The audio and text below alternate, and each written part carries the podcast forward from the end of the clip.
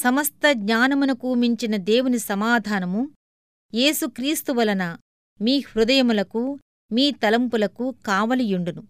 ఫిలిప్పీలకు రాసిన పత్రిక నాలుగవ అధ్యాయం ఏడవ వచనం. సముద్ర ఉపరితలం అంతా తుఫానులతో కెరటాలతో అల్లకల్లోలమైపోతూ ఉంటే దాని లోపలి పొరలు మాత్రం ఎప్పుడూ చెక్కు చెదరవు. సముద్రపు లోతుల్ని తోడి అక్కడి పేరుకున్న జంతువుల మొక్కల అవశేషాలు పైకి తెస్తే అవి కొన్ని వేల సంవత్సరాల నుండి నిశ్చలంగా ఏమీ కదలిక అనేది లేకుండా ఉన్నాయని అర్థమవుతుంది. దేవుని శాంతి ఈ సముద్రపు పొరలాటిదే. ఇహలోకపు ఆందోళనలకు బాధలకు అందనంత లోతుగా ఈ నీటి పొరలు ఉంటాయి. దేవుని సన్నిధిలోకి ప్రవేశించినవాడు ఈ ప్రశాంతతలో పాలు పొందుతాడు.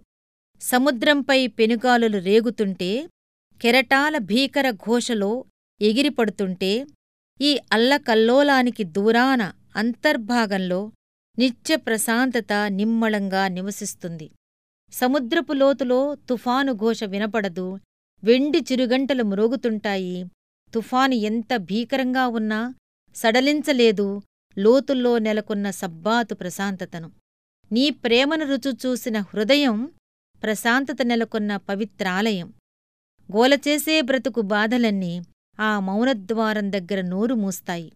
దూరదూర తీరాల్లో మౌనగీతాలు మౌనంలో విరిసిన ఆలోచన కలువలు పెనుగాలి ఎంత చెలరేగినా నీలో నివసించే ఆత్మను తాకలేదు.